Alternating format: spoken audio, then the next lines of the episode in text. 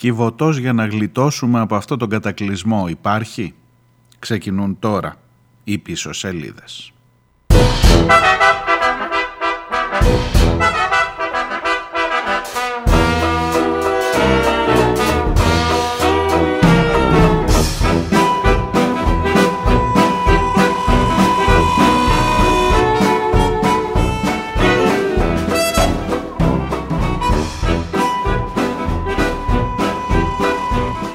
Γεια σας, καλώς ήρθατε, καλή εβδομάδα. Δευτέρα 21 Νοεμβρίου. Χρόνια πολλά σε Μαρίες, Δέσποινες, Παναγιώτες. Νομίζω ότι περισσότερο είναι των γυναικών Μαριών σήμερα, αν δεν κάνω λάθος. Ο Μιλών δεν είναι στους εορτάζοντες, είναι με τις παντρεμένες που λέμε εδώ στην Κρήτη, τα 15 Αύγουστο. Χρόνια πολλά και πάλι. Ξεκινώ με λίγο χαρούμενες μουσικές, παρόλο που πάλι έχω να σας μιλήσω για πάρα πολύ δύσκολα, πάρα πολύ βαριά πράγματα. Μην σας ξεγελούν οι μουσικές, είναι το ελάχιστο καταφύγιό μας για να μην μας πάρει από κάτω, ειδικά προερχόμενοι από δύο βαριές εκπομπές. Έχω πάρει τα σχόλιά σας, έχω πάρει τις επισημάνσεις σας. Το ελάχιστο που μπορώ να σας πω είναι ένα ευχαριστώ για το ότι φαίνεται να συντονιζόμαστε σε κάποιες σκέψεις, και αυτό είναι πάρα πολύ αναζωογονητικό, να ξέρετε. Σου δίνει ένα βήμα να πας παρακάτω, αλλά κοίτα να δεις που παρακάτω κάνεις μια στροφή έτσι και μετά σε περιμένει η ιστορία με την Κιβωτό του κόσμου, μετά σε περιμένει άλλη βαριά επικαιρότητα, πάλι με παιδιά. Αυτό θα είναι το μέλλον μας, αυτή θα είναι η κατάστασή μας τώρα, μεταξύ υποκλοπών και κακοποιήσεων παιδιών, μεταξύ της μίας κατάστασης που αφήνει στίγματα στη δημοκρατία και μεταξύ της άλλης κατάστασης που αφήνει στίγματα σε παιδιά, στους πιο ευάλωτους θα σας έλεγα εγώ γενικώς. Ξέρετε, έχω να κάνω μια σύγκριση σήμερα με μια άλλη υπόθεση που τώρα πρόσφατα, επειδή άνοιξε μια συζήτηση γενικά σε ποιον τα χέρια εμπιστευόμαστε, βάλτε το αυτό σαν υπότιτλο αν θέλετε για τη σημερινή εκπομπή, σε ποιον τα χέρια εμπιστευόμαστε τους αδύναμους αυτού εδώ του κόσμου, αυτής εδώ της κοινωνίας, αυτής που δεν μπορούμε να τους φροντίσουμε, είτε είναι παιδιά είτε είναι ηλικιωμένοι, και ειδικά για τους ηλικιωμένους θέλω να σας πω, γιατί ξέρετε ότι έχω το ρεπορτάζ αυτό για την περίπτωση των Χανίων. Θα μου πεις τι σχέση έχει τώρα αυτό με την Κιβωτό. Μισό λεπτό. Σήμερα γίνεται μια σύσκεψη στο Μαξίμου. Θα τα πάρω από την αρχή να τα βάλουμε στη σειρά, γιατί μερικά πράγματα, ξέρετε, ίσως θέλουν να βγαίνεις πάντα όσο μπορείς, να βγάζεις το κεφάλι σου. Σας την έχω πει πολλές φορές αυτή τη φράση. Να βγάζεις το κεφάλι σου εκεί που είσαι, μέσα στον κατακλυσμό ακριβώς. Αν βρεθείς καμιά, δεν χρειάζεται Κιβωτός, έστω μια σανίδα να πιάσεις, να δεις, να κοιτάξεις λίγο από πάνω, να δεις τι γίνεται και να δεις λίγο την λίγο μεγαλύτερη εικόνα. Λοιπόν, μπήκα πολύ φουριόζικα, το ξέρω. Έρχομαι να τα βάλουμε στη σειρά.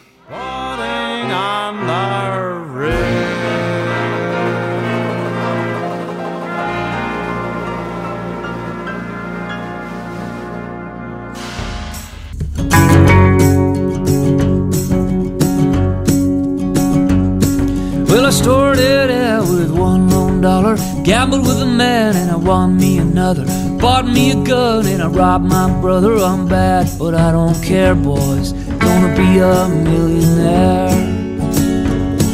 Then I hopped on a ship and we sailed on the waves, dealt in room and we dealt in slaves, left my captain in a salt. Ακούτε τις πίσω σελίδες της Δευτέρας. Είμαι ο Μάριος Διονέλης, πίσω σελίδες.gr είναι το site της εκπομπής. Εκεί μπορείτε να βρείτε και εμένα και τις προηγούμενες εκπομπές και να στέλνετε βεβαίως τα μηνύματά σας. Μέσα σε όλον αυτόν τον οριμαγδό κρατώ εκείνη τη δήλωση της φωνής του Πολυτεχνείου, έτσι έχοντας τον απόϊχο της προηγούμενης εβδομάδας και του βίντεο της ομάδας αλήθειας και όλα αυτά που συζητήσαμε. Κρατώ στον απόϊχο τα λόγια του Δημήτρη Παπαχρήστου, του Μήτσου Παπαχρήστου, της φωνής του Πολυτεχνείου, στην συνάδελφά μου την Ναταλή Χατζηαντωνίου, στην εφημερίδα των συντακτών. Δεν μας πρέπει η απογοήτευση. Η απογοήτευση είναι κακό πράγμα, βολεύει την εξουσία. Και ξέρεις, όταν στο λέει ένας άνθρωπος που έχει περάσει ό,τι έχει περάσει, ίσως κάθεσαι λιγάκι και πώς να σας το πω, ντρέπεσαι ρε παιδί μου να απογοητευτείς. Λες, όχι, Όχι, δεν έχω την πολυτέλεια και δεν έχω και το δικαίωμα ίσως να απογοητευτώ. Ακόμα και αν τα πράγματα είναι έτσι. Ο Μήτσος Παπαχρήστος έχει έναν πολύ καθαρό λόγο τόσα χρόνια, 49 χρόνια μετά.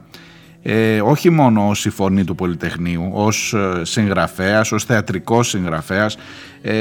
Έχει κάνει πολύ σπουδαία πράγματα στην ζωή του. Το καινούριο του βιβλίο που λέγεται «Αχ, μουρλοσκοτωμένο», έτσι τον έλεγε η μάνα του, είναι η αφορμή για αυτή τη συζήτηση με τη Ναταλή στην Εφημερίδα των Συντακτών. Αλλά από εκεί μέσα κρατώ αυτό, το ότι η απογοήτευσή μας βολεύει πάρα πολύ την εξουσία. Οπότε κρατάτε λίγο γερά να δούμε τι από όλα αυτά μπορούμε να αντέξουμε και μπορούμε και ποιες άμυνες μπορούμε να βρούμε για να πάμε λίγο παρακάτω κάθε φορά.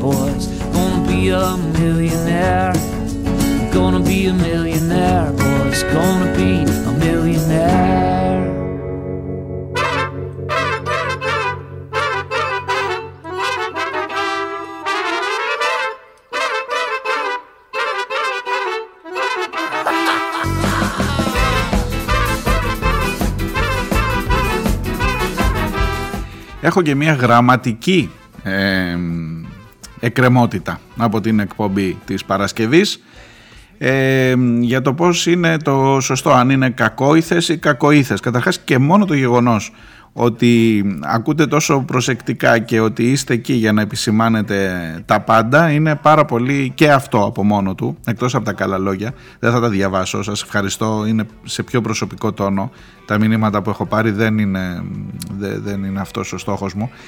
Κρατώ την επισήμανση του Λεύκη που για παράδειγμα μου λέει, το επίθετο δεν είναι κακοήθες, είναι κακόήθες. Λοιπόν, κοιτάξτε, και μου το έγραψε και κάποιος άλλος φίλος, ο Λοράν νομίζω. Ναι, ίσως έπρεπε να το είχα πει στην εκπομπή. Έχετε δίκιο. Είναι μια δύσκολη λέξη και μάλιστα είναι πιο δύσκολη γιατί στο συγκεκριμένο τραγούδι, το «Κακόήθες μελάνομα», που όμως είναι «Κακοήθες μελάνομα» γραμμένο από τον Αλκαίο, δεν λέγεται πουθενά η λέξη μέσα. Να ακούσουμε πώς το απαγγέλει ο Μικρούτσικος, είναι «Κακόήθες» ή «Κακοήθες». Είναι ο τίτλος, αλλά δεν υπάρχει λέξη μες στο τραγούδι. Υπάρχει όμως στο δίσκο. Και επειδή μιλάμε για μπόλικα χρονάκια πριν και για γραμμένο δίσκο που ήταν όταν ακόμα είχαμε περισπωμένες και πνεύματα και δασίες και οξίες και βαρίες και τέτοια, στο δίσκο είναι κακοήθες. Παρόλο που είναι λάθος η λέξη κακοήθες, έχει την άδεια ο ποιητής να κάνει λάθος. Έχει την άδεια ο ποιητής να το πει όπως θέλει. Αν ο ποιητής το λέει όπως θέλει, πρέπει να το λες και εσύ όπως θέλεις. Εσύ δεν είσαι ποιητής, ούτε ο λιγμός του, που έλεγε και ο Παπάζογλου. Εν πάση περιπτώσει, έχετε δίκιο στις παρατηρήσεις σας. Δεν είναι κακοήθες το μελάνομα, είναι κακόήθες, αλλά ο ποιητής στον δίσκο το είχε ονομάσει κακοήθες. Μπορεί να είναι τυπογραφικό λάθος, δεν ξέρω. Αλλά στον δίσκο είναι γραμμένο κακοήθες, με περισπωμένη μάλιστα στο ήτα. Στην επανέκδοση του δίσκου που έγινε 40 χρόνια μετά και εν ζωή του Αλκαίου έχει διορθωθεί και είναι κακόηθες. Φαντάζομαι ότι κάποιος θα τον ρώτησε, άρα έχετε δίκιο να λέτε ότι μάλλον μεταδιορθώθηκε. Πάντως εγώ πήγα όλη την εκπομπή της Παρασκευής και ο τίτλος ακόμα της εκπομπής ήταν το «Κακοήθες» και όχι το «Κακόήθες». Είναι σαν το «Σύνηθες», είναι μια δύσκολη λέξη. Τώρα εντάξει, πρέπει να το παραδεχτούμε όλοι, δεν είναι από αυτές που τις έχει συνέχεια μπροστά σου. Πάντως το σωστό είναι «Κακόήθες». Το κλείνω και εδώ, έχετε δίκιο για την γραμματική σημείωση, βάζω μόνο τον αστερίσκο της ποιητικής αδείας του ποιητή.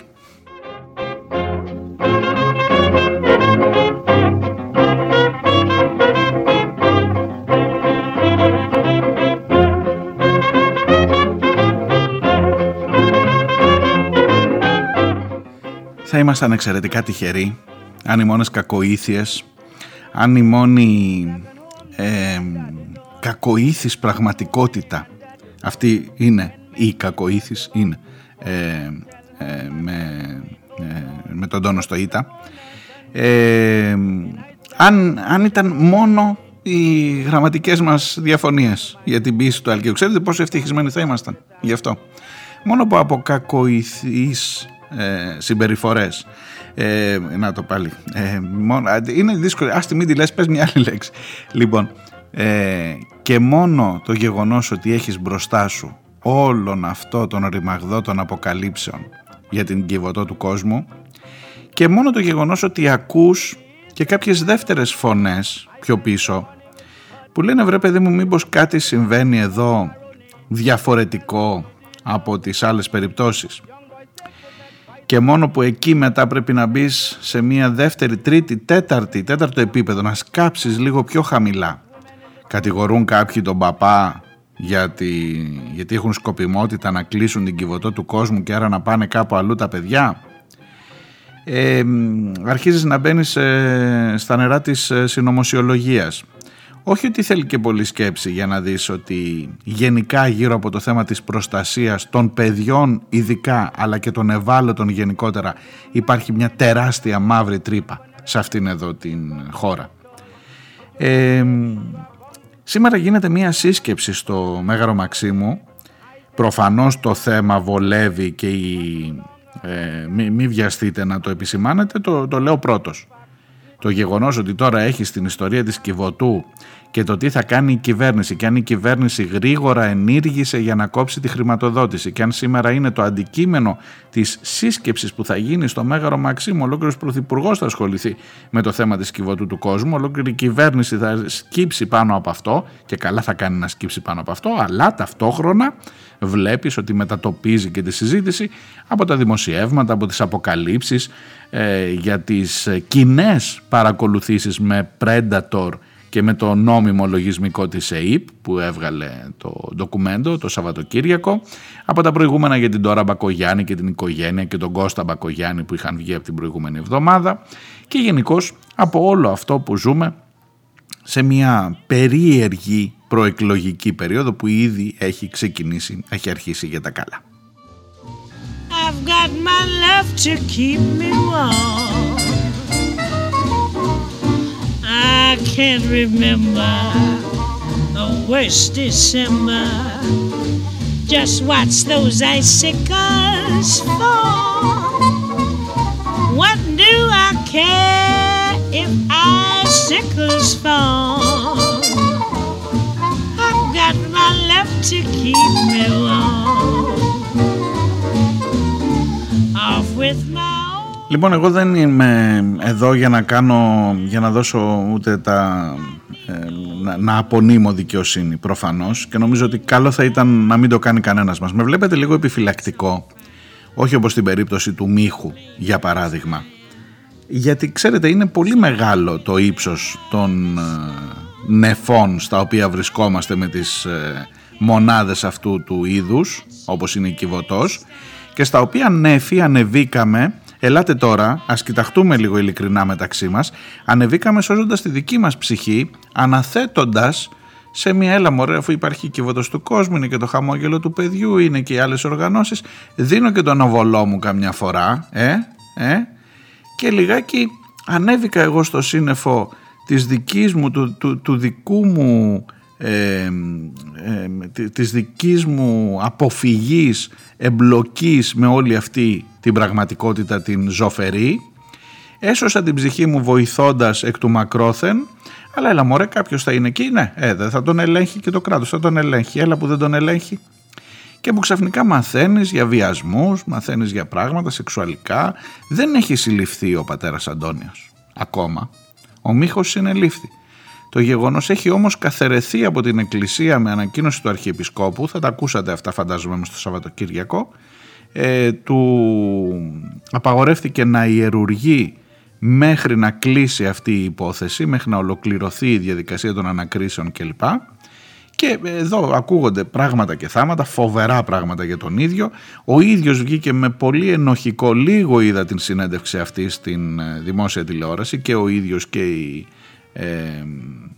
πρεσβυτέρα, όπως τη λένε, η σύζυγός του εν πάση περιπτώσει, που είναι επίσης από αυτούς που διαχειρίζονται της Κιβωτού, με απολύτως ενοχικό ύφος και έτσι με έβλεπες έναν άνθρωπο που μάλλον έχει να κρύψει πάρα πολλά πράγματα, αλλά παρόλα αυτά θα είμαι εδώ να σας πω ότι ας αφήσουμε τη δικαιοσύνη να κάνει τη δουλειά της σε αυτό. Αν πρέπει να συλληφθεί ασφαλώς έχει αργήσει πάρα πολύ να συλληφθεί εάν ισχύουν οι καταγγελίες αυτές. Όμως σας λέω, θέλω καμιά φορά ή προσπαθώ τις περισσότερες φορές να βγάλω λίγο το κεφάλι, ρε παιδί μου, από εκεί που σου έρχονται οι κατραπακές, τα κύματα. Δες το λίγο σαν εικόνα. Κολυμπάς, έχεις βρεθεί μακριά από την εκτή και προσπαθείς να δεις τι θα κάνεις τώρα. Και παλεύεις όχι μόνο να κολυμπήσεις, αλλά μήπως μπορείς να σπρώξεις λίγο, να βγεις προς τα πάνω, να δεις πού είμαι, τι γίνεται, τι ακριβώς συμβαίνει τώρα εδώ. Και αυτό που συμβαίνει σε ό,τι αφορά την κρατική υπόσταση της προστασίας των ευάλωτων είναι πάρα πολύ συγκεκριμένο και είναι και πάρα πολύ άσχημο, ξέρετε.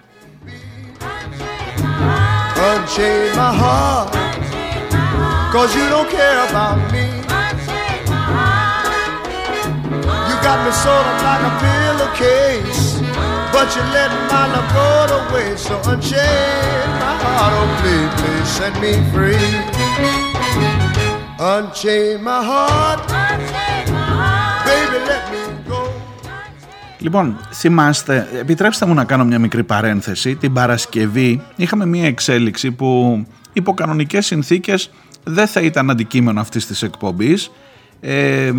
Πέρασε λίγο στα ψηλά της επικαιρότητας. Για την Κρήτη είναι ένα κομμάτι της επικαιρότητας της τοπικής. Δεν βγήκε παρά έξω γιατί δεν είχαμε και κάποια συγκλονιστική εξέλιξη. Μιλώ για την υπόθεση του γυροκομείου Αγίας Σκέπη στα Χανιά, το οποίο ξέρετε, ενώ για το ρεπορτάζ, για την Κιβωτό ρεπορτάζ δεν έχω, αλλά για την Αγία Σκέπη έχω και πάρα πολύ καλό ρεπορτάζ, και γι' αυτό θα βασιστώ εκεί και σε μια πηγή, στην Μαρία την Παπαδάκη, τη δικηγόρο που έχει αποκαλύψει όλη αυτή την ιστορία. Την έχετε ξανακούσει εδώ από αυτή την εκπομπή, η οποία την Παρασκευή που μας πέρασε, να σας πω λίγο το σκηνικό όλο αυτό.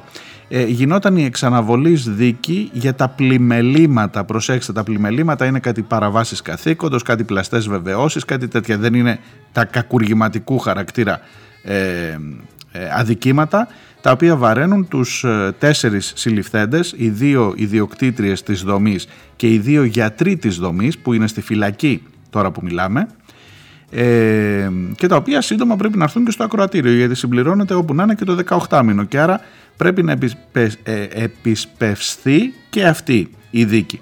Ωστόσο, για την άλλη δίκη των πλημελημάτων, όπου κάθονται συνολικά 24 άνθρωποι στο εδόλιο, μεταξύ αυτών και οι αντιπεριφερειάρχες, ο νυν και ο πρώην, παρόλο που ο νυν προσπάθησε να πάρει βούλευμα για να απαλλαγεί, αλλά ο εισαγγελέας του Αρείου Πάγου πρότεινε την ανέρεση του βουλεύματος, ώστε να κάτσει τελικά στο σκαμνί ο αντιπεριφερειάρχης.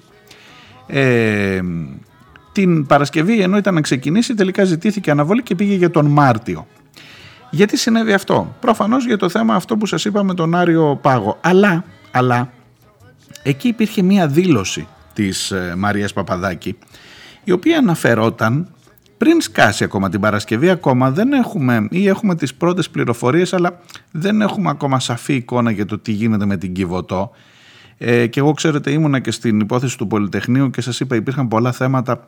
Προτίμησα να το αφήσω στην άκρη, να δεις, ειδικά σε τέτοια ζητήματα, να δεις τι ακριβώς τρέχει. Εκεί λοιπόν, έξω από τα δικαστήρια, μετά την αναβολή, στα Χανιά πάντα σας μιλώ, η κυρία Παπαδάκη αναφέρεται στο ρόλο της κυρίας Δόμνας Μιχαηλίδου, η οποία είναι η αρμόδια υπουργός για τα ζητήματα κοινωνικής πολιτικής κλπ. Κοινωνικής πρόνοιας. Και λέει για μια υπόθεση. Θέλω να κάνω μια πολύ μεγάλη εισαγωγή για να δέσω αυτά τα 2 ζητήματα. Το ζήτημα της Κιβωτού το ξέρουμε πόσο, 3 μέρες. 3 μέρες. Παρασκευή, Σάββατο, Κυριακή, Δευτέρα, 4-5 σήμερα. Το ζήτημα του γυροκομείου στα Χανιά, της Αγίας Σκέπης, το ξέρουμε σχεδόν 4 χρόνια, 3,5 χρόνια. Σχεδόν 3 χρόνια το ξέρουμε αυτό. Λοιπόν, τι έχουν κάνει οι κοινωνικές, οι κρατικές δομές, οι κρατικές υπηρεσίες για μία δομή που ξέρουμε ότι έχουν πεθάνει άνθρωποι, άρα μιλάμε για θανάτους, όχι για κακοποίησεις απλώς, για θανάτους, για κατηγορίες που βαραίνουν ανθρώπους που είναι στη φυλακή βαρύτατες, και για μία δομή που δεν θέλω να σας εκπλήξω, αλλά συνεχίζει να λειτουργεί κανονικά, χωρίς να έχει παρέμβει καμία όμως κρατική υπηρεσία να ελέγξει. Θέλετε να σας το κάνω ακόμα καλύτερο? Θα τα ακούσετε τώρα σε μια σύντομη δήλωση 2 λεπτών από τη Μαρία Παπαδάκη. Είναι αυτά που είπε στους δημοσιογράφους μετά την αναβολή της δίκης, οι κατηγορούμενοι που δεν είναι στη φυλακή, οι εργαζόμενοι που είναι και κατηγορούμενοι για τους βασανισμούς των ηλικιωμένων, συνεχίζουν να εργάζονται στην δομή που έχει ακόμα μέσα ηλικιωμένους. Θέλετε να σας το κάνω ακόμα καλύτερο από το δικό μου ρεπορτάζ, αυτό δεν θα το ακούσετε στη δήλωση. Οι υπάλληλοι της Διεύθυνσης Δημόσιας Υγείας της Περιφέρειας Χανίων, της Αντιπεριφέρειας Χανίων, της Περιφέρειας Κρήτης, που είναι κατηγορούμενοι για την υπόθεση αυτή για παράβαση καθήκοντος, συνεχίζουν να είναι στις ίδιες θέσεις που υποτίθεται ότι επιβλέπουν τη λειτουργία των δομών για τους ηλικιωμένους. Τα γυροκομεία ανήκουν στις περιφέρειες, εκ πρώτης, τουλάχιστον στον πρώτο κύκλο ευθύνης. Είναι δυνατόν, λες, να συμβαίνει? Και πρόσεξε, όχι 3 μέρες μετά το θέμα που για την Κιβωτό θα κάνει σύσκεψη σήμερα ο Μητσοτάκης και μάλλον θα ορίσει μια κρατική διοίκηση στη δομή. Εγώ αυτό καταλαβαίνω, γιατί έχει παιδιά ακόμα μέσα. Κάποιος πρέπει να τα φροντίσει και πολύ καλά θα κάνει. Και πολύ καλά θα κάνει. Αλλά για έλα να δεις λίγο ποια είναι τα αντανακλαστικά, ποια είναι η αντιμετώπιση του κράτους σε αυτές τις περιπτώσεις. Λοιπόν, της δίνω το λόγο να την ακούσουμε αυτή τη δήλωση μαζί και την σχολιάζουμε αν θέλετε παρακάτω. Αυτό επίσης που θα ήθελα να σχολιάσω είναι το εξής. Η Υφυπουργός Εργασίας και Κοινωνικών Υποθέσεων πριν από λίγο καιρό είχε έρθει στα Χανιά με αφορμή το 11ο Συνέδριο Μονάδων Κοινωνικής Φροντίδας. Μας δήλωσε λοιπόν ότι με αφορμή την υπόθεση της Μονάδας Φροντίδας Ηλικιωμένων των Χανίων, το Υπουργείο αυστηροποίησε την νομοθεσία, μας είπε ότι σήμερα, ακόμα κι αν είσαι κατηγορούμενος για κάποιο ποινικό αδίκημα, δεν μπορείς να εργάζεσαι σε μονάδες φροντίδας ηλικιωμένων, όπως οι ίδιοι διασφάλισαν. Δεν χρειάζεται δηλαδή να έχεις καταδικαστεί, ούτε καν αν σου έχει απαγγελθεί κατηγορία. Μας είπε η κυρία Μιχαηλίδου ότι δεν μπορείς να εργάζεσαι. 6 από τους σημερινούς κατηγορούμενους εξακολουθούν να δουλεύουν στη συγκεκριμένη μονάδα. Επίσης, η κυρία Μιχαηλίδου μας είπε ότι με αφορμή την υπόθεση της εν λόγω μονάδας φροντίδας ηλικιωμένων αυστηροποίησαν την νομοθεσία και υπάρχει δυνατότητα παρέμβασης εκ μέρους του Υπουργείου σε εξαιρετικές περιπτώσεις στη διοίκηση τέτοιων δομών. Όμως, παραδόξως, στη συγκεκριμένη δομή που ήταν η αφορμή της υποτιθέμενης αυστηροποίησης της νομοθεσίας, ουδέμια παρέμβαση του Υπουργείου έχει γίνει μέχρι σήμερα και εξακολουθούν οι ίδιες οι προσωρινά κρατούμενες για συγκρότηση εγκληματικής οργάνωσης και 38 ανθρωποκτονίες και απόπειρες να διοικούν τη δομή μέσα από τη φυλακή χωρίς την παραμικρή παρέμβαση του Υπουργείου. Και επειδή προσπάθησαν να μας πείσουν για τη φερόμενη αυστηροποίηση, εγώ θέλω να θέσω ένα ερώτημα. Στο πλαίσιο της αυστηροποίησης αφαίρεσαν με τροποποίηση που έκαναν τον Ιούλιο του 2022 στο άρθρο 2 νομοθετήματος του 95 την εξουσία που είχε το Υπουργείο να σφραγίζει. Γιατί μέχρι και τον Ιούλιο του 2022 και το Υπουργείο Εργασίας και Κοινωνικών Υποθέσεων είχε μαζί με τον Αντιπεριφερειάρχη εξουσία να σφραγίζει μονάδας. Βλέπω όμως ότι τον Ιούλιο η νομοθεσία τροποποιήθηκε και αφαιρέθηκε η συγκεκριμένη δυνατότητα του Υπουργείου. Είναι αυτή η αυστηροποίηση?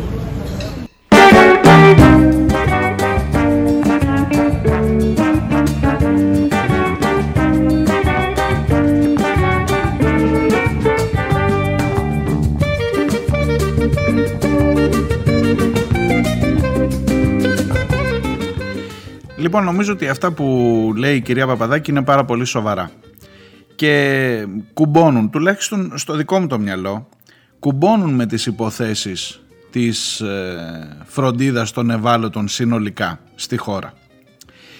Γιατί μπορεί να διοικείται μία δομή που έχουν αποκαλυφθεί θάνατοι ανθρώπων από παραβάσεις για εγκληματική οργάνωση, για σύσταση εγκληματικής οργάνωσης είναι προφυλακισμένες οι 2 ιδιοκτήτριες στο γυροκομείο στα Χανιά, στην Αγία Σκέπη, το οποίο μάλιστα, όπως ξέρετε ίσως αν ακούτε αυτή την εκπομπή, έχει αλλάξει όνομα και λέγεται Ευζήν Care, φροντίδα Ευζήν δηλαδή, και συνεχίζει κανονικά την λειτουργία του και το λειτουργούν μέσα από τη φυλακή. Ό,τι είπε η κυρία Παπαδάκη είναι ακριβώς έτσι.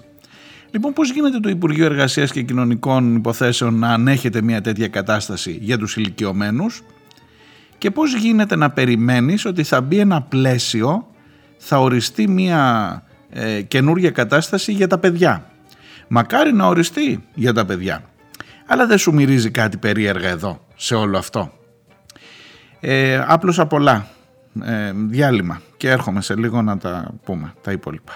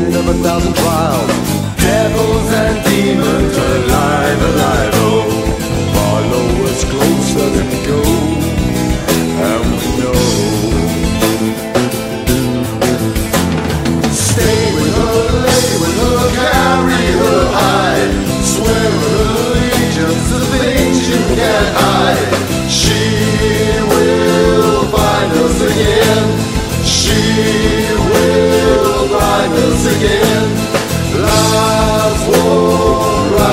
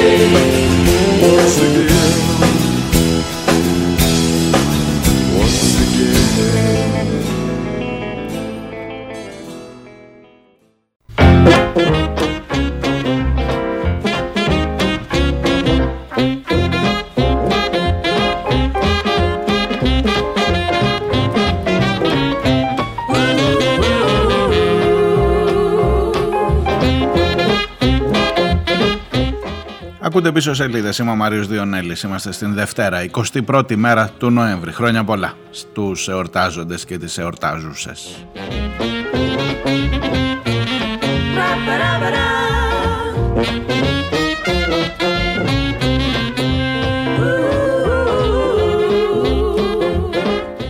Οι χειμερινές Μαρίες, Δέσποινες και λοιποί, αν δεν καταλάβατε που αναφέρομαι.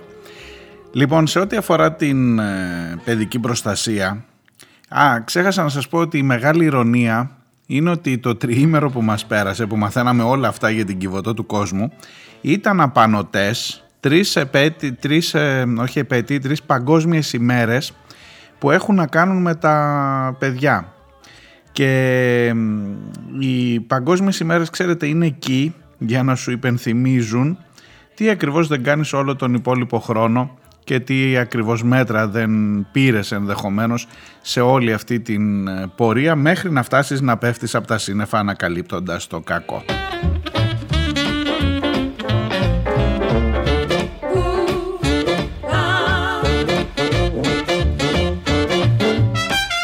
Στις 18 Νοεμβρίου, την Παρασκευή δηλαδή, ήταν η Ευρωπαϊκή ημέρα κατά της παιδικής σεξουαλικής εκμετάλλευσης. Στις 19 Νοεμβρίου, το Σάββατο δηλαδή, ήταν η Παγκόσμια ημέρα κατά της κακοποίησης του παιδιού. Και στις 20 Νοεμβρίου, χθες, ήταν η Παγκόσμια ημέρα για τα δικαιώματα του παιδιού. Όταν θα χρειαστούμε μια επόμενη Παγκόσμια ημέρα για να χαρακτηρίσουμε όσα ακριβώς γίνονται γύρω μας, θα σας ειδοποιήσουμε.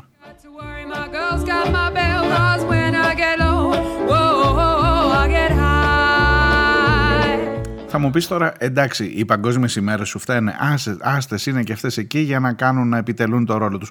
Όχι βέβαια, δεν μου φταίνουν οι παγκόσμιες ημέρες, μου φταίει γενικά μια υποκρισία η οποία δεν περιλαμβάνει εδώ και χρόνια ουσιαστικά μέτρα για την προστασία των ευάλωτων ομάδων. Δηλαδή λες, ρε παιδί μου, πέφτω από τα σύννεφα την ώρα που μαθαίνω ότι κάποιος, και πόσο μάλλον ο επικεφαλής, και μάλιστα ένας άνθρωπος που έχει μια εξαιρετικά μεγάλη προβολή, θα σας έλεγα και αυτοπροβολή σε ένα μεγάλο βαθμό, εννοώ για τον πατέρα Αντώνιο μιλώ, ότι ξαφνικά βρίσκεται κατηγορούμενος με αυτές τις βαριές κατηγορίες και ότι ενδεχομένως εκεί να γίνονταν πράγματα που δεν είναι αποδεκτά, έτσι, για να το πω πολύ κομψά, που είναι φρικιαστικά για τα παιδιά αυτά. Δεν χρειάζεται καθόλου κομψότητα. Λοιπόν, εσύ που ήσουνα, όχι εσύ που μ' ακούς, πρώτα εσύ ως κράτος, ως κρατική οντότητα. Δηλαδή, ρε παιδί μου, σου έλεγα και πριν, δίνεις τον όβολό σου, σώζεις την ψυχή σου, βοήθησα κι εγώ μωρέ τα παιδιά που δεν έχουν οικογένεια, και ησύχασες. Και κάπου στο πίσω μέρος του μυαλού σου θεωρείς ότι, κοίταξε να δεις, αυτή είναι μια ιδιωτική δομή. Έχει πάρει και κρατικό χρήμα. Το πρώτο πράγμα που έκανε ο Σταϊκούρας ήταν να βγει να πει θα κοπεί η χρηματοδότηση κρατική προς την Κιβωτό του κόσμου. Για μισό λεπτό να καταλάβω, μισό λεπτό κύριε Σταϊκούρα να καταλάβω. Άμα κοπεί τώρα η κρατική, η κρατική χρηματοδότηση, πάνω να πει, θα τα πετάξετε στον δρόμο τα παιδιά. Δεν θα έχουν αύριο δεν θα τους ταΐζουνε. Δεν θα έχουν. Δηλαδή προσπαθώ να το καταλάβω σαν λύση για το ζήτημα των καταγγελιών της σεξουαλικής κακοποίησης. Έχω την αίσθηση ή έχω την ελπίδα, αν θέλετε, ότι η σημερινή σύσκεψη στο Μαξίμου γίνεται ακριβώς γι' αυτό. Γιατί ναι, μεν κόβουμε τη χρηματοδότηση, αλλά να δούμε με κάποιον άλλο τρόπο, γιατί υπάρχουν ακόμα παιδιά μέσα που πρέπει να προστατευτούν. Ξαφνικά δεν σώθηκαν όλα τα άλλα παιδιά, κάτι πρέπει να γίνει με τα υπόλοιπα παιδιά εκεί. Όμως το ερώτημα είναι άλλο. Μέχρι να φτάσεις εδώ στην καταγγελία, δεν υπήρχε κάποιος φορέας που ελέγχει τη λειτουργία, που μιλά, ρε αδερφέ, με τα παιδιά?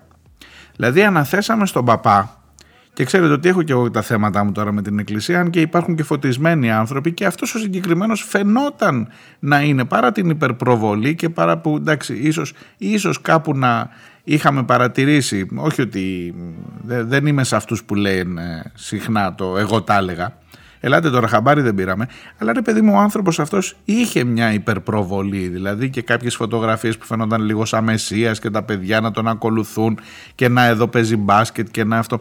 Εντάξει, θα μου πεις, μέχρι να πάει το μυαλό σου στο κακό, ναι, έχουμε γίνει πια όλοι πολύ καχύποπτοι. Πάει πολύ γρήγορα το μυαλό μας στο κακό.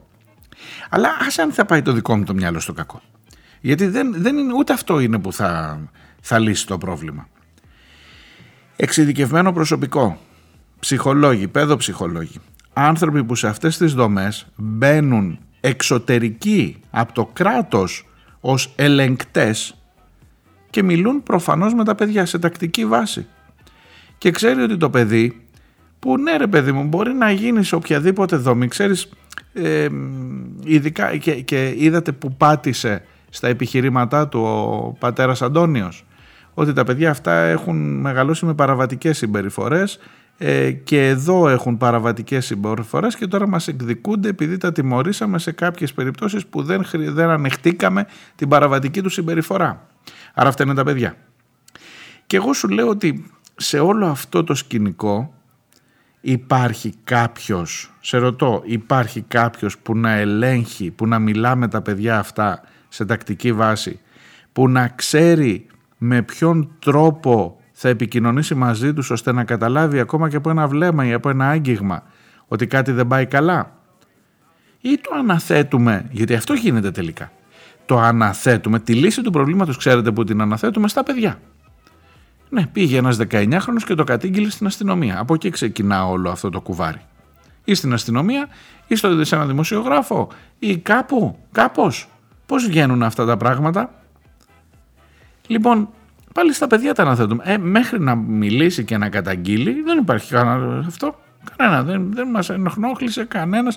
Και η ίδια η υπουργός, η κυρία Μιχαηλίδου, λέει και εμείς από τα δημοσιεύματα το μάθαμε, δεν ξέραμε.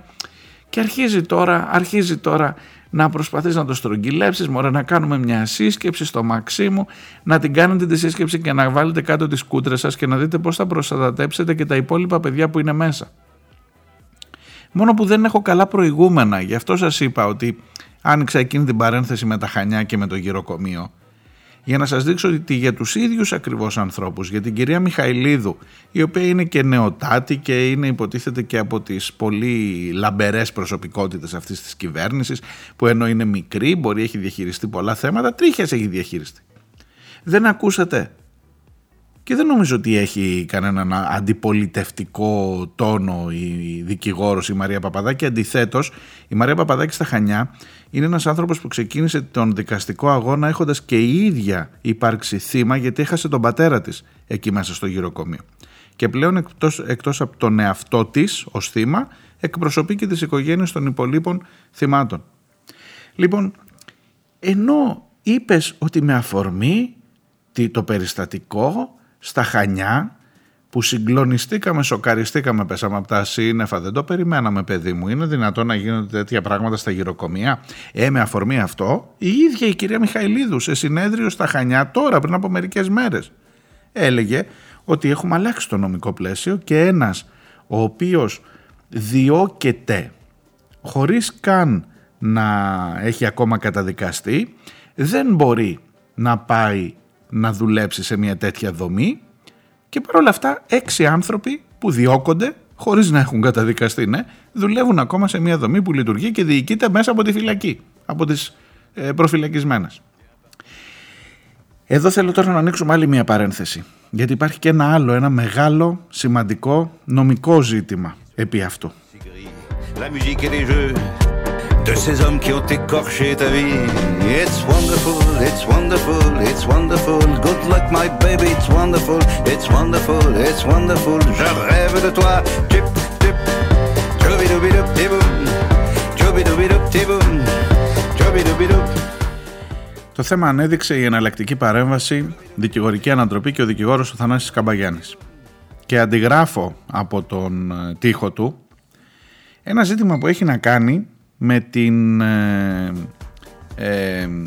υπερψήφιση ενός άρθρου σε έναν νόμο που φέρνει η Νέα Δημοκρατία και ο οποίος ψηφίστηκε σχεδόν, το συγκεκριμένο άρθρο ψηφίστηκε σχεδόν από όλη τη Βουλή.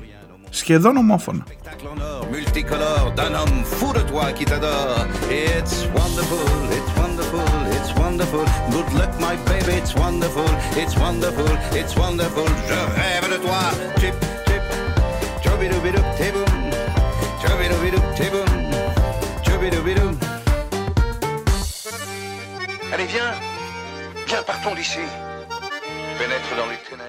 Για να μην σας τα πολυλογώ, με αφορμή τα όσα γίνονται αυτές τις μέρες σε σχέση με την προστασία των παιδιών, η λύση που πάει να δοθεί είναι η εξής. Να μην μπορεί κάποιος που έχει ασκηθεί εναντίον του δίωξη για τέτοια ζητήματα, για παιδική κακοποίηση, να βρει δουλειά σε τέτοιες δομές. Νομίζω ότι σας ακούγεται λογικό. Και ξέρετε, στην πρώτη ανάγνωση και μένα θα μου φαινόταν λογικό. Μόνο που υπάρχει μία μικρή λεπτομέρεια η οποία βάζει μία βόμβα στα θεμέλια του δικαιακού συστήματος αυτής της χώρας και συνολικά δηλαδή, όχι μόνο αυτής της χώρας, και στο ζήτημα του τεκμηρίου αθωότητας. Γιατί όσο κι αν αγανακτούμε, όσο αποτροπιασμό κι αν νιώθουμε για αυτά τα ζητήματα, το τεκμήριο αθωότητας έχω την αίσθηση ότι τουλάχιστον μεταξύ νοημόνων όντων είναι κάτι αυτονόητο. Δηλαδή, ναι ρε παιδί μου, ακόμα και ο παπάς αυτός, ο πάτερ Αντώνιος, ακόμα και ο Μίχος αν θέλετε, μέχρι να καταδικαστεί, άλλο που τον έχουμε δικάσει όλοι, και δικαίως ενδεχομένως, τώρα τέλος πάντων είδες ότι και εγώ πέφτω στην παγίδα. Αλλά μέχρι να καταδικαστεί ένας κατηγορούμενος, είναι αθώος. Δηλαδή, εγώ λέω να μην το ξεχάσουμε αυτό. Να μην το ξεχάσουμε αυτό. Μα τον σκότωσε εν ψυχρό. Ναι, μέχρι να καταδικαστεί είναι αθώος. Είναι κρατούμενος. Ο παπάς δεν είναι κρατούμενος. Κρατήστε το αυτό. Είναι κρατούμενος, αλλά μέχρι να έρθει η ώρα που θα ακουστεί από το δικαστήριο το ένοχος, είναι αθώος. Λυπάμαι αν σας στενοχωρώ.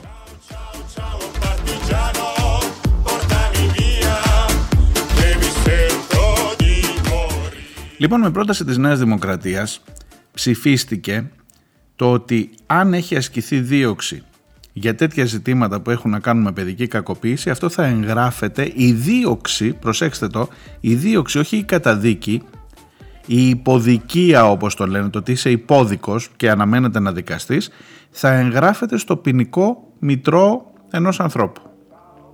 Αυτό είναι μια τεράστια παγίδα, ξέρετε, μια τεράστια παγίδα. Διότι ενώ έχουν υπάρξει άλλες προτάσεις, πρόσεξε, δεν πάω να πω έλα μωρέ κάνε το κοροϊδό μέχρι να έρθει η καταδίκη, άστο να δουλεύει, να πάει να πιάσει αλλού δουλειά με παιδιά ξανά κλπ. Δεν λέω αυτό. Μάλιστα ο Δικηγορικός Σύλλογος Πειραιά και ο πρόεδρος των Δικηγορικών Συλλόγων, ως εκπρόσωπος των Δικηγορικών Συλλόγων όλης της χώρας, ο πρόεδρος του Δικηγορικού Συλλόγου Πειραιά πρότεινε μία λύση και είπε ότι μπορεί να ζητείτε μία βεβαίωση περί μη υποδικίας ή περί μη άσκησης δίωξης για τέτοια ζητήματα όταν πας να πιάσεις δουλειά σε ένα ίδρυμα με παιδιά. Είναι εντελώς διαφορετικό πράγμα. Είναι εντελώς διαφορετικό πράγμα να σου ζητάν δείξε μου ότι δεν έχεις ασκηθεί δίωξη εναντίον σου, και άλλο πράγμα να μπαίνει στο ποινικό μητρό ενός πολίτη η δίωξη και όχι η καταδίκη για οποιοδήποτε θέμα.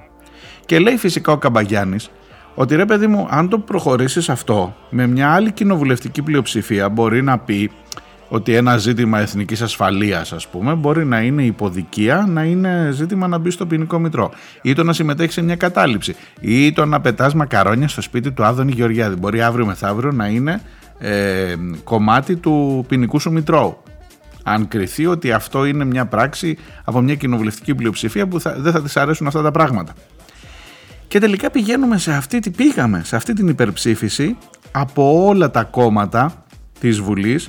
Το ΜΕΡΑ25 δεν το ψήφισε και ξέρετε δεν το λέω αυτό για να σας πω τώρα, ξέρετε τη σχέση μου με το ΜΕΡΑ25, τουλάχιστον σε ό,τι αφορά την Κρήτη και την επαφή με τα μέσα ενημέρωσης κλπ, αυτή την θέση του υπευθύνου τύπου, ας το πω έτσι, αλλά δεν σας το λέω γι' αυτό. Νομίζω μεταξύ μας συνεννοούμαστε, δεν έχω κανένα σκοπό να σας κάνω προπαγάνδα για το ΜΕΡΑ25 από αυτή την εκπομπή. Αλλά σε αυτή την υπόθεση το ΜΕΡΑ25 δεν το ψήφισε. Ψήφισε και η Νέα Δημοκρατία το πρότεινε και το ΠΑΣΟΚ και ο ΣΥΡΙΖΑ και το ΚΚΕ και ο Βελόπουλος. Λοιπόν, αυτό ανοίγει μια κερκόπορτα για ό,τι κρίνουμε ότι αύριο μεθαύριο έχει μια απαξία νομική, μια απαξία κοινωνική ως πράξη, να την εγγράφουμε στο ποινικό μητρό ενός πολίτη. Είναι λάθος.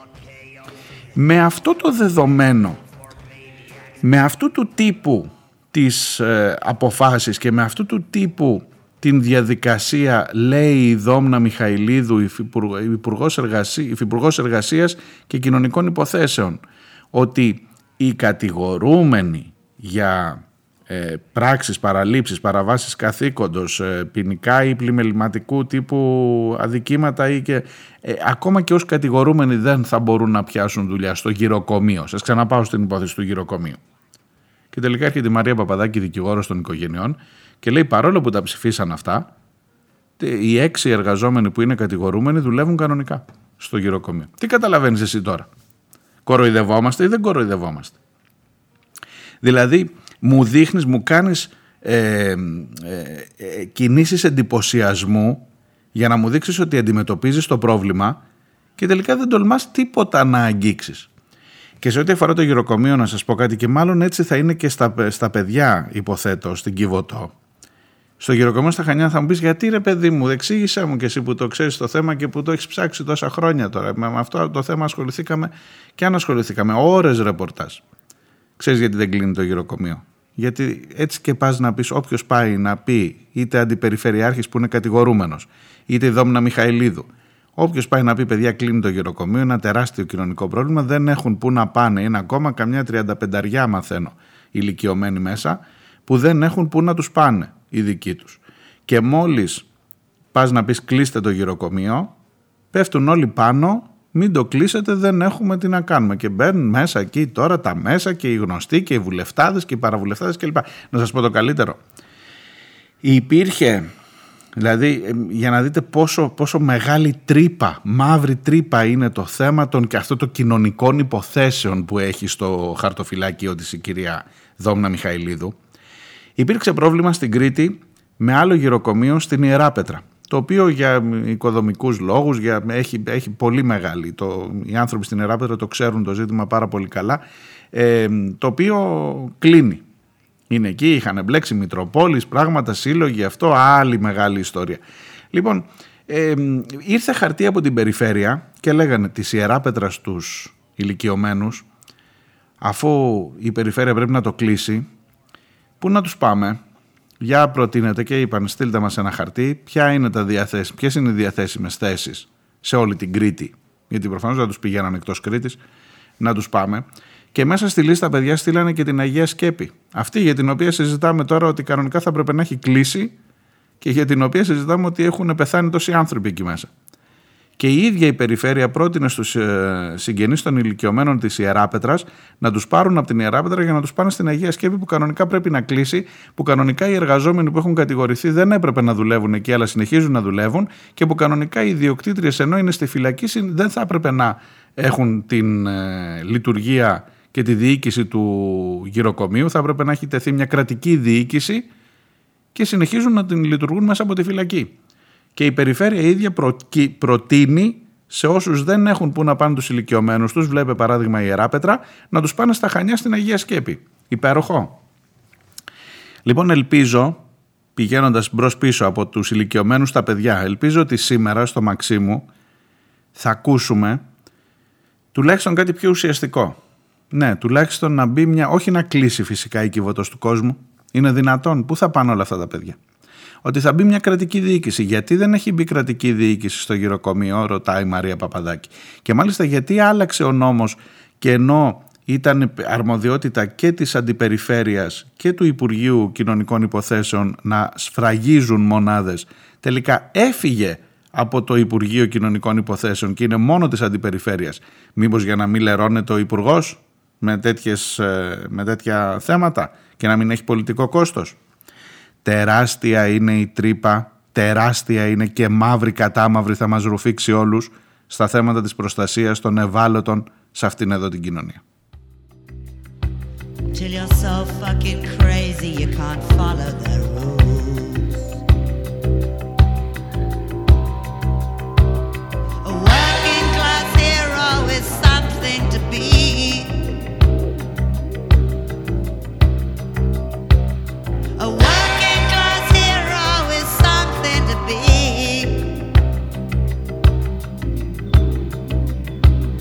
and they tortured and scared you for 20-odd years.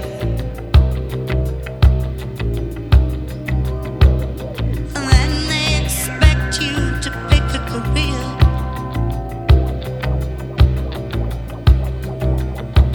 but you really can't function, you're so full of fear.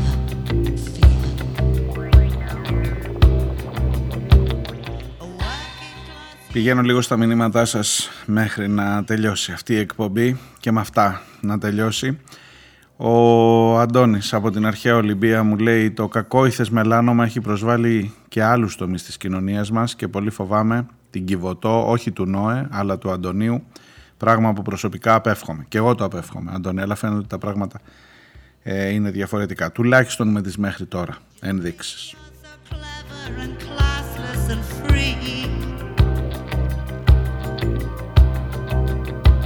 But you're still fucking peasants as far as I can see.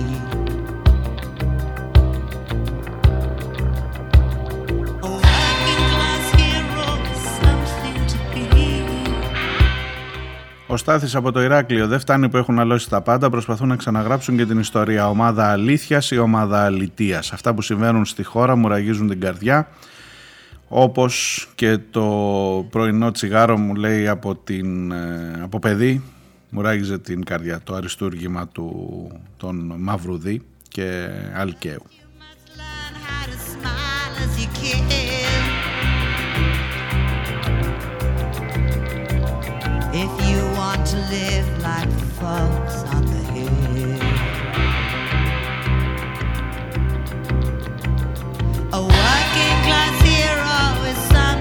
To be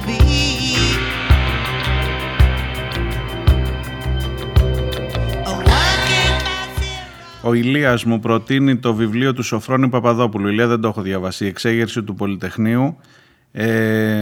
Μία έκδοση από έναν άνθρωπο που προφανώς τα έζησε από πρώτο χέρι όλα αυτά και που μου γράφει ο Ηλίας ότι είναι μάλλον από τις πιο πιστές, ό,τι πιο έγκυρο για την εξέγερση του Πολυτεχνείου, γραμμένο από τον πρόεδρο της Εργατικής Συνέλευσης που όλοι αποσιωπούν την ύπαρξη και τον ρόλο της στα γεγονότα για να την παρουσιάσουν στα μέτρα τους.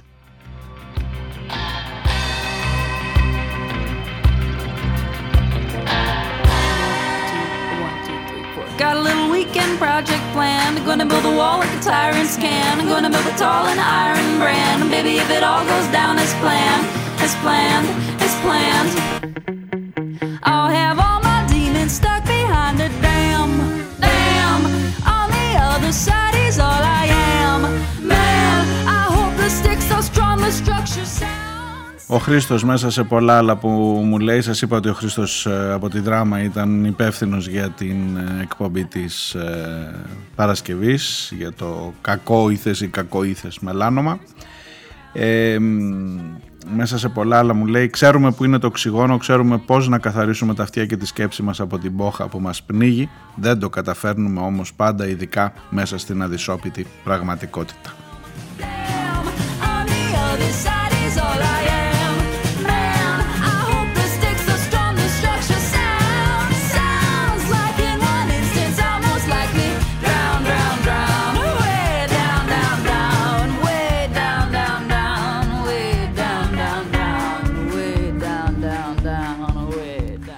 Και η Χρυσούλα από την Ρόδο, και με αυτήν θα κλείσω για σήμερα, μου στέλνει την άποψη του Πιτσιρίκου στο site του για τον πατέρα Αντώνιο. Βέβαια, Χρυσούλα, υπάρχει μια διαφορά φάσης σε αυτά που έχουν γραφτεί και ο Κραουνάκης πήρε τη θέση, το μέρος του. Βέβαια, στην ουσία, στην πορεία μετά μάθαμε ότι αυτός είναι ο καταγγελόμενος. Βέβαια, ο Πιτσιρίκος λέει συγκεκριμένα πράγματα και λέει ότι μισό λεπτό, το τι γίνεται εκεί μέσα είναι πάρα πολύ σοβαρό σε όλες αυτές τις δομές και ότι εκεί θα πρέπει να σκύβουμε με πολύ μεγαλύτερη ευαισθησία και να μην είμαστε αυτοί που θα ρίξουν το ανάθεμα σε έναν συγκεκριμένο άνθρωπο, τουλάχιστον πριν δικαστεί για αυτό. Σε γενικές γραμμές σας περιγράφω, αν θέλετε ψάξτε το να το βρείτε το κείμενο του Πιτσιρίκου, είναι μερικές σκέψεις, κάποιες σκέψεις για την Κιβωτό του κόσμου. Αυτά για σήμερα, θα τα πούμε αύριο την ίδια ακριβώς ώρα, να είστε καλά. και να προσέχετε.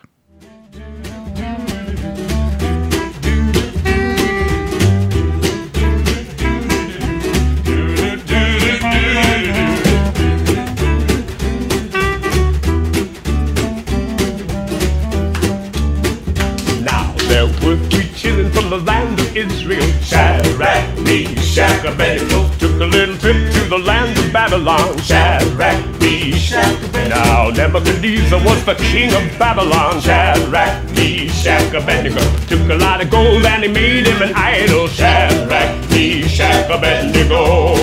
Well, he told everybody when you hear the music of the cornet, oh yeah, when he told everybody when you hear the music of the flute.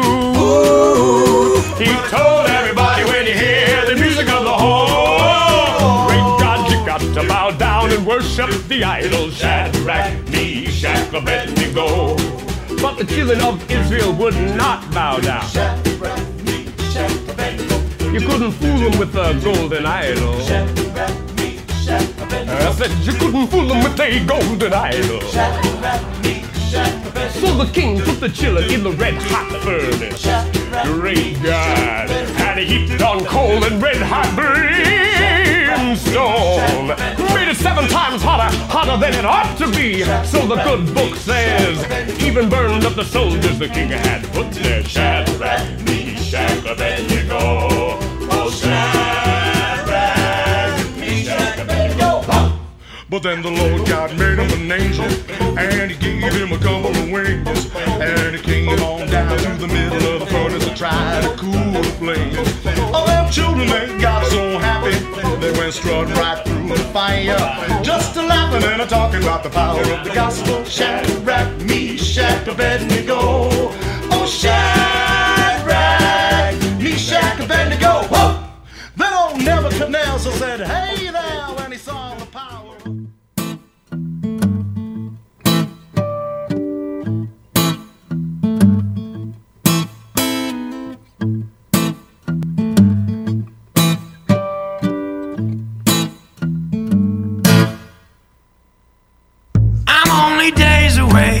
From giving up this place, I need a change of pace, a change of ways. Some days I don't fit in my own skin. I am uncomfortable, I guess, cause after all I'm just a carbon ball, a house and a soul, just getting by, getting pretty good at sin.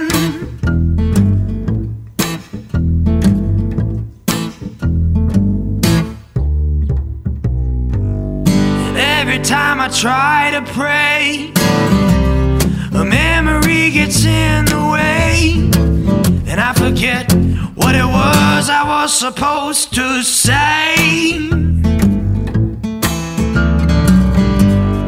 Hiding in my palisade, writing on a blank white page, keeps my demons one more day away.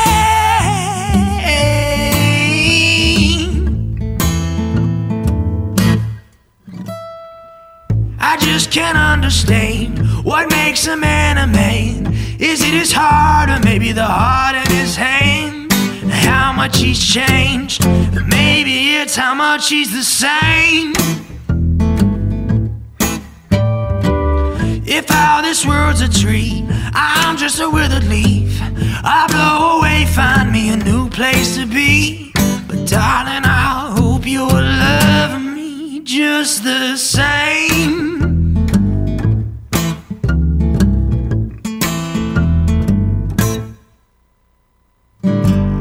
And every time I try to pray, a memory gets in the way, and I forget what it was I was supposed to say.